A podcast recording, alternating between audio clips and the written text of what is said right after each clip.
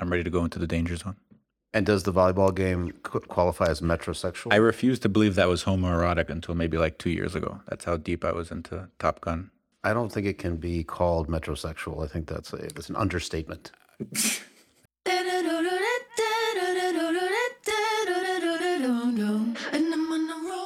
I'm Rob.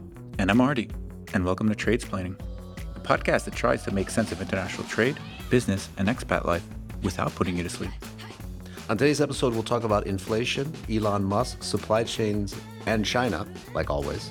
And a little later, we'll be speaking to Lars Carlson from Maersk on whether the supply chain nightmare is real or just hype. That's a, that's a Queen song. It's longer, but yeah, it is. And as always, we'll have the usual listener feedback and news roundup. So without further ado, let's get into it.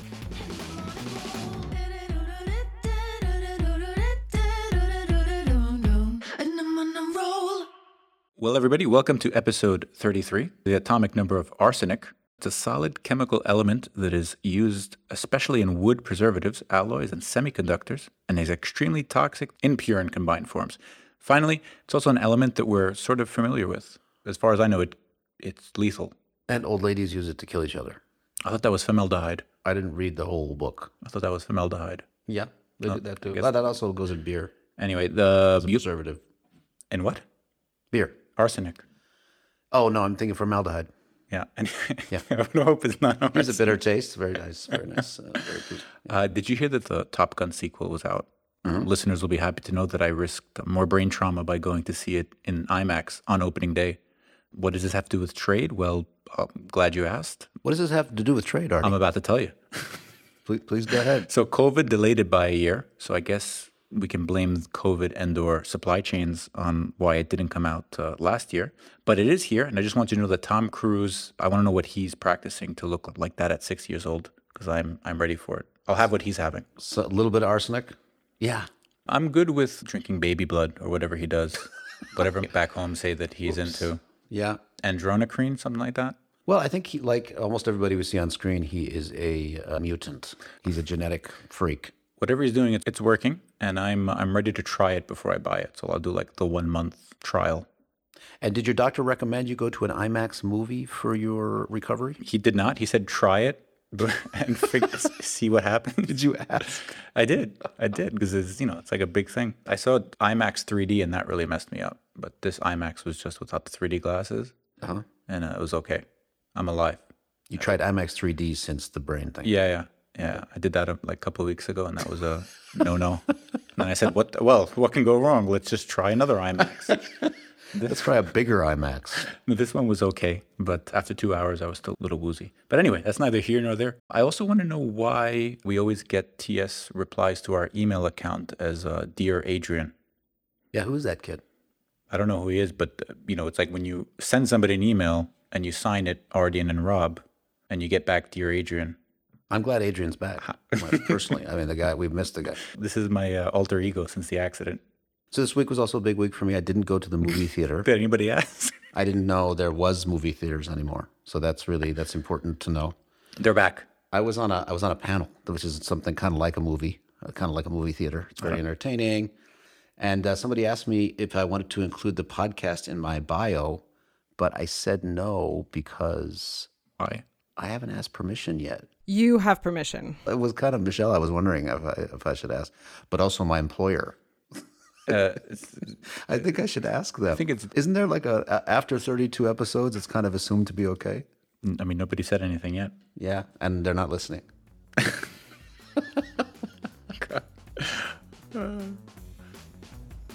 Well, then, we'll get right into this episode's What Went Wrong This Week segment. So, first up, we have our personal heroes, Sheryl Sandberg, Elon Musk, and the rest of the tech utopian mafia. So, tech is melting down, or at least that's what the script says, and uh, also long live tech. So, Sheryl Sandberg is leaving Meta because I don't know why.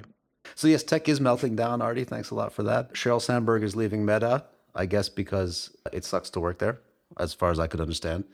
But uh, they're also losing users. Their stock value is tanking. Elon Musk has ended all remote work because it also sucks to work there, and his stock price is tanking because he's buying a low-revenue social network that poisons people's minds. He just pulled out of it as we were recording this. Oh, really? Yeah, he, well, he's threatening to. But anyway, that's a, That's just a negotiating tactic. Then Amazon has massively overbuilt warehouse space, so they're firing people. Their stock price is tanking. And meanwhile, everybody who thought they were going to make it big with their tech startup is now trying to look for a job in the real economy. So I, I don't know what this means for us. Could mean slightly less snappy apps. Would we be paying for email? Will my Facebook account shut down and I won't have any place to find my photos from 2009? I'm just looking forward to Sheryl Sandberg's next book, Lean In, Part Two How to Kill Democracy. lead into fake, fake news. So I think that I mean, let's say the the trade aspect or the business aspect of this is there's huge amounts of value being shed by these companies. They've been buying out and of course, you know, killing competitors and so I think we'll see we'll see a shakeout and those of us who have any kind of stock value, if you've got a retirement, you've got uh, investments, you've got anything that you've been depending on stock value for, these are the guys who've been generating the value. Now it's going down. Netflix. So we need to find out where the bottom of it is. Of course, it was overhyped hmm. before, but I think it's it's an important time. Also, they're being buffeted continually by different kinds of regulation, different kinds of competition law, and so on. So I think it's a double, triple kind of whammy for Yeah. these guys, and it couldn't happen to a nicer bunch of folks. Yeah. On that note, I mean, you mentioned that they have been really driving returns over the last 10 years. And I think that's a function of 10 plus years of easy money in the market. And then that leads itself to our next point, which is on ESG, which is another area which received a lot of hype over the past five to 10 years and is just now coming to a, a reckoning. So people are realizing that maybe it's not all it's cracked up to be. The head of uh, Deutsche Bank's uh, in Germany, DW, they were raided, what was it, last week, I believe, because they were accused of reporting faulty ESG numbers and ratings figures, Remind people what ESG is. environmental social governance. So basically giving investors a way to put their money into companies which are doing better by way of the environment. Turns out that this is actually not the case. So, for example, I think it was Moody's or, or Standard & Poor's recently removed Tesla from their ESG rankings. This made a big headline, but they kept Exxon in without considering the fact that maybe Put- that's they a bad made their logo green, which is a big deal. No, it's June. It's a different color. Oh, that was BP. Sorry. Yeah, that was BP. So I think it raised alarms for a lot of people, and now you're seeing a, a lot more of these ESG funds uh, face much more scrutiny. So now, whereas oil was the bad guy, now we're seeing oil being replaced by natural gas. Uh, you're, you're seeing out of BlackRock, I think, recently talking about LNG being the future. So it's is this just another rope a dope where they're replacing oil and making it uh, finding a cleaner quote unquote solution for it? I don't know, but you're seeing a lot of these ESG funds go the way of of Netflix, and I think that's they're they're very much linked. I don't know what you think. Yeah, I mean, you sent me, I think, a link. I forgot what publication it was, was from, which was proposing a BS index because so many, you know, ESG indexes have been put out, which have basically declared that almost all investments are basically sustainable. I, I saw something that said 90% of our funds are sustainable. It can't be true. The world's dying. So I think we're coming to a point where it's the you know this this kind of boosterism has hit a wall, and all these different indexes are kind of self-serving. So we get to the point where somebody's going to finally ask, well, are my investments really sustainable? And there's a strong incentive to say, of course they are. And I'm, per, I'm sure Exxon's doing great things. So Exxon, if you want to sponsor this segment, Whatever- Clean Coal has sponsored this segment. Drill, baby, drill. drill, baby, drill. And of course, as we said last week, oil's the new oil. I mean, the U.S. is really happy to be selling LNG, shipping LNG to Europe. So I think it's really a reckoning time, and investors like uh, a generation before us don't just want to believe the stuff they're being told. They're actually looking behind the curtain. And of course, a lot of the stuff's not sustainable. How could the world be ending? Well, I, I think yes and no. I think if people did a little bit more homework on these ESG funds, they could poke many more holes into it. But as you as you talked about uh, earlier, the economy was doing so well for a decade, more or less, that people didn't really ask these tough questions. I think in a in a twist, what you're seeing at Deutsche Bank and, and others, people putting more scrutiny on these ESG funds, it, it's a way that we're hoping that actually money does find its way in the right ESG funds, right? So if we can weed out the the bad ones, it is a way. It gives investors more confidence in a way. But that's that's. Uh, I mean, you said the world is dying, so you didn't really leave us on a. Yeah, yeah. Maybe I'm over slightly over whatevering that. But yeah, I, I think you're you're exaggerating a little bit. I think we gotta. We're on life support. Not even The world ain't great. It's not great. Anyway, you know what else is not great? China's exports. So they're su- so they're suffering a reversal of fortune as the world is shaking off COVID lockdowns. So we're seeing a shift, or economists are seeing a shift in, in global consumption back to services, and this is threatening China's ability to reach its growth targets, which they've already revised downwards. And so this is actually the first year in, as far as I can remember, that China is scheduled to grow at a slower pace than the US, which is shocking when you think about it. Yeah, and we so we saw China kind of win win the pandemic with additional production. We were saying, you know, people were talking about different kinds of shoring, but in fact, China's exports were growing, China's production were growing, China's market share in key things was growing, and now, uh, as you say, consumption patterns are going back, but also there's many trends behind it. So China's no COVID policy, locking down Shanghai, Shenzhen, and so on, has put them in a difficult position uh, from a production standpoint. Some of the buddy shoring, near shoring, somewhere else shoring is actually having an effect, I think, and as well as as, as shifting consumer behavior. So the, the thing that's interesting also to think about is that that slightly lower export growth, so they grow three and a half percent, means an incredible impact there because they said 80 to 100 million people in China work in the export sector. So that has, uh, you know, big ripple effect. So it could be you know, a million jobs, a couple million jobs that are lost, which for the rest of us sounds like a lot, but it's also a lot for the Chinese. And as you said, it's also they've got a certain growth target they're trying to meet. And um, many of the policies that we've been talking about over the past uh, little while, not just zero COVID, have also reduced exports. Right. They've also they've also made China more expensive. They've they're trying to delink China from certain parts of the global economy. Exactly. This approach kind of makes more sense when you put in the context of this uh, dual circulation strategy. And we had uh, a guest on back in January who was talking about why, in her opinion, China won't veer from this path of, of zero COVID because they're content with this dual circulation strategy. So reshoring, for lack of a better word. So it'll be interesting to see that play out. We're also seeing recently, as we're recording this, that Chinese property values have started to tank even more. So China has spent the last year trying to prop up those values, and now they're seeing them take a downward spin. So it'll be interesting to see how that plays out. We had talked about this a few months ago, but keep an eye open for that. We're sure, I'm sure we'll be talking about that because we'll have run out of times to mention inflation. I don't think we will run out of our next story. You'll be happy to know we're running out of people to manage supply chain issues. So they are resigning at a record rate, and the world is definitely on fire because who is going to manage the managers? So this is so so the supply chain thing has gotten so bad that people are on this- burnout. e- even the supply chain of supply chain guys Going the way of the is, dodo. is actually it's actually stressed right now. But you can see why. I mean, they've been going through these waves of not being able to perform, not being able to, to, to deliver, also having these cascading different crises, as as you mentioned, and there's a great story in Bloomberg about this. That the great resignation, people wondering why am I doing this, is hitting this profession as it has been. Hmm. And I think that an example that we saw recently was the fact that we're reading that there's now plenty, plenty of containers. So there was a shortage of containers at some point. we talked a lot about that. for like- Because we're, you know, we've had that was basically the on. podcast. That was the basis of the Even we'll, podcast. we'll talk to Lars about this a little bit later. But there's so many boxes. Everybody's super happy with the number of boxes. Now they can't ship them back. They're stuck in ports Hmm. because of port operations. So you got uh, stacks and stacks of empty uh, boxes sitting in Shanghai or full boxes. I don't know what they. But again, the supply chain manager doesn't have a lever he can pull. No, no. And it doesn't matter how much you pay. It doesn't matter the things they normally could do before they can't. So you can really get a sense of why. But if there are listeners out there who are looking for a uh, steady employment, join the ranks of supply chain managers. Yeah. And I'm sure you can ask for whatever you want in terms of pay. Apparently they- not. They, have nobody else. On this Wall Street Journal piece, I, I just uh, opened it up again and I'm, I'm reminded that my favorite quote was from the executive director of the Port of LA. And he was talking about how importers are now bringing in cargo on a just in case basis rather than a just in time. So the last two years, we're seeing the nature of how you know companies are, are managing inventory change from having it, as, as I said, just in time to now having it three to six months of stock just in just in case and we're seeing the, the ramifications. So you can't get what you're looking for, or prices go up, things like this.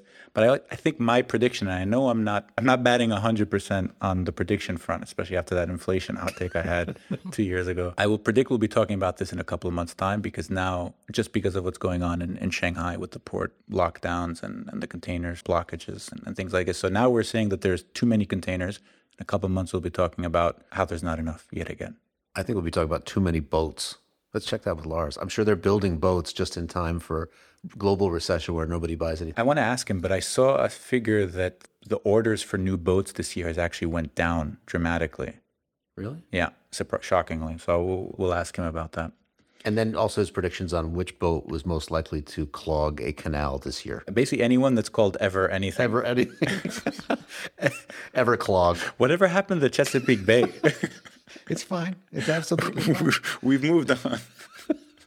so that about does it for what went wrong this week segment. Listeners will know that it was a lot. It was a lot. And also, I want, and Artie, in your defense, Janet Yellen admitted she was wrong on this whole inflation thing. So I think you can. So I can be Treasury Secretary, is what you're saying. Well, that's what I heard. Okay, you're gonna have to start wearing button-down shirts again. But it, on the other hand, at least you can be satisfied that it's you're not the only guy who got it wrong. There's also Janet Yellen, who's not a guy, but you see what I mean. I'll just get a haircut. We're joined on this episode by Lars Carlson, Global Head of Trade and Customs Consulting at Maersk. If his voice sounds familiar, it's a reason for it. This is his second appearance on Tradesplaining. Lars first joined us back in November of 2021. If you're interested to hear more about Lars, his work, as well as the interview itself, please check out episode 23 of the podcast to hear more. And so, with that, we'll jump right into the interview. So, Lars, thanks for joining us once again. First question, let's just jump into it. So, we've been talking a lot on the podcast about supply chain issues since 2020, more or less, from rising rates, lack of containers, and retiring supply chain managers, funnily enough. Is this all real? Well, I mean, what are you seeing out there? Is this just ink being spilled to, to generate likes or clicks, or is this a real thing? No, first of all, thank you very much for inviting me back. We had a great time last time, and a lot of things have happened since then. So it's great to be back on. And you're absolutely right that this supply chain disturbance issue and what is happening right now is really real. It's not something that somebody invented or, or, or dreamed about. We see it every day with our customers, we see it ourselves. And what it really is about is that people talk about a new normal or post COVID or post pandemic, whatever. There is no such thing. This is the reality right now. And it will continue like this with different type of crises and disturbance on top of each other. And the way we see it is really that these are multiple things that it's added onto each other. And some of them are the ones you mentioned, but there are others as well and actually, my area and our area on customs and borders is one, is another one. It didn't matter as much before when everything was moving well, but when you have a disturbance already through the supply chain, then of course, adding on if you don't have your HS classification right or your permits in order or whatever it is, it's multiplying the delays and multiplying the queues in the ports and airports, which are congested. So it's a real thing. It's there. It will not go away. There will be new crises coming along. It's really about planning it better better. So there's something to be worried about, unfortunately. In a slightly different twist, the last couple of weeks and months, we've heard more about backups, for instance. So we had heard a lot about the West Coast, not, not just a few months ago only, but now we're hearing about backups in Shanghai and how people are already talking about the ramifications this will have in the months ahead. How important is this? Do, do I need to get a new couch? I, I think that we, we will see this ripple effect on the supply chain for these type of things happening, as I said before as well. It is a real thing, and there are there will be new things coming along we haven't seen yet, right? But there are things you can do about it as well. So it's really about looking to your own supply chains or whoever provider of your couch you actually have, right? If they have it in order or not. And those who do not will have a problem because you already see it now when you, as a citizen, are ordering stuff, right? Somebody says two weeks, another one says you will get it in December. And, and that is really how they have planned their supply chain. So, yes, there are things happening in Shanghai. And I think there are, there are things happening all around the supply chain, look into ourselves. We are trying to do what we can to help customers. We are trying to increase the space, increase different type of transport modes, and in different type get the capacity up. But adding on to that, as I said before as well, people can get their act in order, knowing what they do, learn better, get better competence to actually handle those complications and do things right from the beginning. It's not impossible to actually get your your goods in order, your data in order, your documentation in order, to at least avoid some of the risks you have of getting delays. If you're an export, exporter, importer, or you're a private citizen just ordering stuff on the internet, you know, there are still ways you can actually make sure that the risks are low and, and you are not sitting in your, your living room without a couch when it comes to Christmas. Yeah, it'll be an IKEA couch. So for all the Swedish sponsors out there, they're always delivered on time. Do you think? I mean, we've also read reports. I don't know how much insight you have on this, or Maersk would have on this, but we've heard reports about how just in time is made way for just in case. So we've heard importers having wanting to make sure they have stock for the next three to six months rather than a couple of days or weeks. Is that something that we're already seeing or you're already seeing? No, it's it's real as well. I think it's also very clear when we saw in the in the research network and think tanks we're a part of, I personally as well, that the beginning of the pandemic there was clearly a discussion around stockpiling, warehousing, local sourcing, all of those things. But it's not so easy to actually change your supply chain or getting local delivery again or getting production nearer to you to your, own markets than than it sounds like. So what we have seen is more a combination of the two. So it's just in time and just in case. So you're not putting all your cards on the table and only having sole sourcing with one, with one simple single solution. So you basically need a plan B as well. But it's it's it's really forcing the the, the mega trends we've seen since before and the trading patterns. And of course, there's a little bit more of, of space needed in warehousing, in to some extent stockpiling. But it's also been supply chains and value chain has been so optimized during the last five,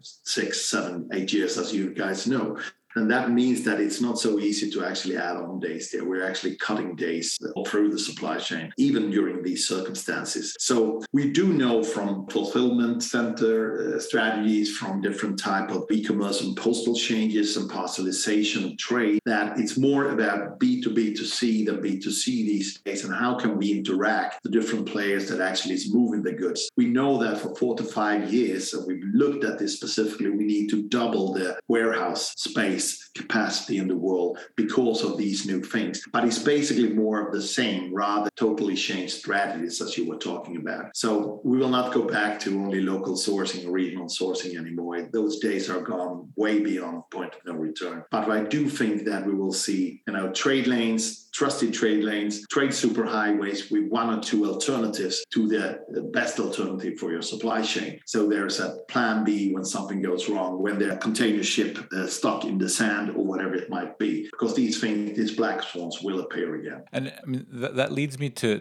to think, what does this mean for consumers at the end of the day? So we've been sort of, I don't want to say brainwashed, but we've been taught into thinking that efficiency at all costs is the goal. But what you're describing sounds like it will add or has already added more time complexity and, and essentially cost to the shippers and people getting the goods across these supply chains. So is this something that companies are already sort of building into their, their cost centers? And then I would imagine they're passing those on to consumers or will have passed them on, inflation notwithstanding. Yeah, we do see that, unfortunately. But I also think it is a, a, a, temporary, in one way, a temporary change from where we were, where the system were transaction based. Built the borders again were built 40 years ago, right, for transactions. And we are not there anymore possible to, to handle these things in the future in the same way. So, one way, we see some ripple effects that are temporary because we have to change the systems, if that's the right word for it. We do see that transport costs have obviously gone up and space. There's a lack of space for the moment that will be adjusted to some extent, and then price will stabilize and go down again. But it's also a matter of seeing our many of our customers, big customers specifically, they are saying we will go away from the lowest cost alternative because at the end of the day, it's not predictable or resilient enough. We want to work with people who share our vision, who have the same view on, on, on compliance, on resilience and predictability as we have, and want to work more with a number of partners over time. So I think what we will see as consumers as well is that you'll be you have to choose your your partners better. You have to choose your your deliverer better, and you will find that out again. As I said before, somebody delivers in two weeks or two days, another one delivers the same product in eight months, then you will not use that one with eight months anymore. You will actually in that way adjust things. But there's always a risk, of course, when cost goes up. That will also at the end of the day be cost going up for for normal consumers and buyers. But I also think that a new, what I call global trade 2.0, right, which is coming now, is also a possibility to include new new parts of the world in production that wasn't there before. And I think that emerging economies, some of them a chance of taking a leap here and being a part of that fulfillment type of hub system that is now emerging. And that can bring down costs to a reasonable level again. So I think there's hope as well, but for a period of time, we will see more disturbance and also some of these challenges coming along. I mean, all this talk of supply chains really leads us to the most serious, most pressing question, which is how has the supply chain crisis affected FC Malmo? So we know we've heard a lot big about time. we've heard a lot about FC Malmo, but Rob here wants to know, and he wrote this, not me. What about MC Hammerby? And I believe the boomer in him is referring to FC Hammersby and not uh, MC Hammer. But we also understand that Malmo can't touch this. Is that true? No, I know that song as well, but we have a different song there. Malmo will always be the best team of, of, of Sweden. There's no doubt about it. Hammarby won one title. We have 22. Yeah, eh, there's, it's it's a it's no competition, but of course it's impacted us. I am neutral when it comes to Swedish football. But I will say that Malmo may be the best team, but MC Hammersby definitely has the best intro music. Has the best themes. okay, so final question. What about what's your favorite character on Vikings? Because uh, me and Rob were Ah. talking about this. Between Vikings, Vikings Valhalla, The Last Kingdom, Norsemen, Beforeigners, Real Vikings, Vicky the Vikings, and of course the Minnesota Vikings. Are we seeing a supply chain glut full of shows about Scandinavians? Sounds like I, I hope so. And of course, they are 99% correct, all of them. Historically 100% almost real. Now, my favorite Viking, I, I, I, I have a weakness for Ragnar Lodbrok. I think he's the original one. He was really good. Like, but my real favorite, to be honest, is actually uh, Leif Erikson from, from Vikings Valhalla, the last series, because he was an explorer. He, he was a, a traveler like me. I've, I've traveled to more countries than him, but I've kind of also discovered US just like he did. And uh, well, maybe a little bit later I was there, but at least I'm, I'm planning to go back to New Jersey. And I know you guys are really happy to hear that because I want to want to have a tete-a-tete and a meeting with, with Bruce soon because do really good records soon. So I think that you know I will I will I will go for Leif Erikson as my favorite Viking. Rob is not here, so I guess it, it's okay for me to say it, but he's actually not a Bruce Springsteen fan, which was kind of a shock. I It's don't know why. incredible. How can you live there not being Bruce Springsteen? He's sort of a hate love thing for me because I'm technically I'm from New York, but as most listeners and most people, maybe, maybe most people don't know, but Staten Island does have a lot of Jersey at heart. So we are kind of bridge and tunnel since we're so close. So we kind of all like Bruce Springsteen. But anyway, uh, Rob's not here. That's not he doesn't get to decide. We won't ask you about kebabs. I think we'll leave the interview here, and our listeners, I'm sure, will be excited to to hear what you had to say. So um, we're happy to have you on, and thanks once again for, for joining us. Anytime. Thank you so much. Great pleasure. That brings us to our segment called What Are They Saying About the End of Globalization Now, Michelle? Is globalization really dead? Thank you, Rob. Well, I don't think globalization is dead, but some people definitely want it to be dead, especially this small group of people online, because of course they have to be online, who say that recessions are good, actually. What they're doing is just advocating for a recession, not like the ones we've seen before, but even worse.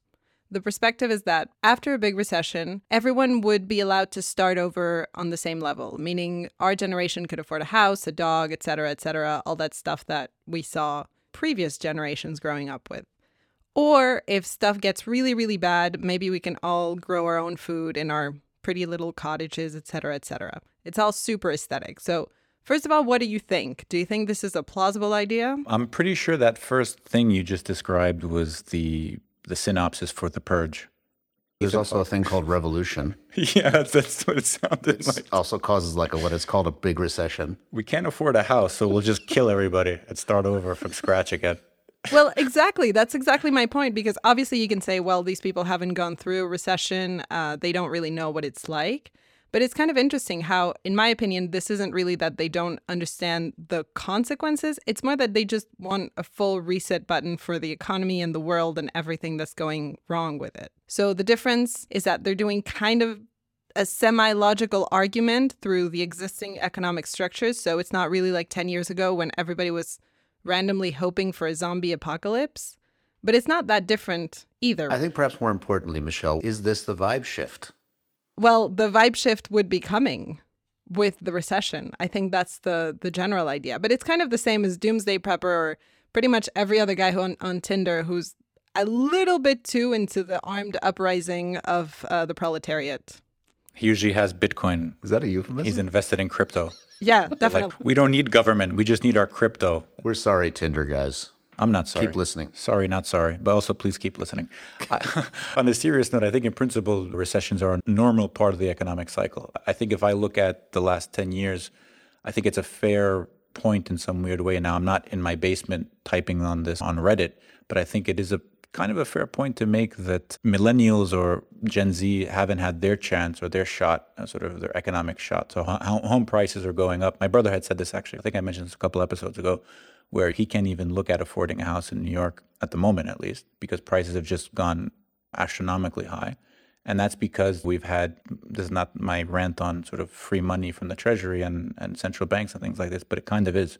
So they do have a point. I just don't think armed insurrection or the purges uh, every so couple of years are, are really the answer. Sorry, Ethan Hawke. But I mean, kind of what we talked about many episodes ago with Thomas Piketty and economic study of when there's economic equality. When do people get more equal, not less equal? And that happens during wars, during pandemics, and during natural disasters, during huge shocks. So I You- think You're not selling this, right? so I think this is basically Well, we a just came of out of a pandemic, though. You would think Yeah, it people would be like, okay, this happened. Now we're going to be more chill. But no. well, Netflix is down a gajillion percent, so I'm it's not happening. Sure, I'm not sure it made people more equal with Elon Musk. Even he's too poor to buy Twitter now. That's how you know the vibe shifting is happening. Vibe shifting. The vibe It's shift shifting. thermometer is Elon Musk. Okay, so wait until our next episode when Michelle will tell us once again whether globalization has died. Tune in for the vibe shift. Okay, folks, the fun part of the broadcast is over. Now we're going to the This Week in Local News segment. You wouldn't believe it unless you lived in Geneva or anywhere else. So there's a couple of uh, important critical news updates that we wanted to share with you. But I think there's some breaking news. I see Michelle with her hand up here. Michelle? Yes, I have some super important breaking news that have just come in. Three mysterious trees have appeared in the Parc Bertrand in Geneva. That's two micocouliers and one Chinese Metasequoia trees that were just illegally planted there last week by some criminal. The city is asking them to come forward as soon as possible. What could have possibly possessed them to do such a thing? Random tree planting. Are, are, are you trying to get me to admit that I'm the random tree planter? Are you the guy? this has got to stop. Michael Bublé has a family, people. Was there a message on the trees? Yes. So in front of those trees, the city of Geneva has planted a little piece of paper that says that the authors of this planting should call them, basically, and tell them what's going on because they clearly have no idea. It's important to note that the city of Geneva is not going to prosecute them or anything. They just want to establish a dialogue with these mysterious tree planters. Yeah, that's what they always say. Eco terrorists. This is exactly what they always say. Eco terrorists. That's what they are. Can you keep an eye on that, please, Michelle? That could be something to do with globalization. If it's a Chinese tree, I'm already a little suspicious. Exactly. Globalization is not over. The mysterious tree planters in Geneva are keeping it going. So the the another important point that I think we must make is that Geneva has had a very proud day. We had a motorcycle gang rumble where the Hells Angels, who normally control Geneva, I'm told, had to shoot at members of the Bandidos, another big uh, gang. I'm not making this up, who decided to hang out in a local bistro. So nobody was hurt, thankfully. And apparently, as I understand it, they were arguing over who gets to come and see their private banker. I, this is the first time I'm hearing this. I didn't know this is the way you were going with it, but yeah, I believe it. And um, also, sure, shooting up a shooting up a bistro is bad. But many of the comments on the story also commented on the fact that the big risk is you better not park your bike on the sidewalk, or you're going to get a massive fine. Worse than planting a tree. I feel like if Sons of Anarchy was shot in Switzerland, this would be probably an episode. Like you parked on the street, you got fined. Now you got to go make make a side hustle somewhere by selling some some beef. Planted trees. Yeah, planting trees as retribution against the the cops who don't have guns.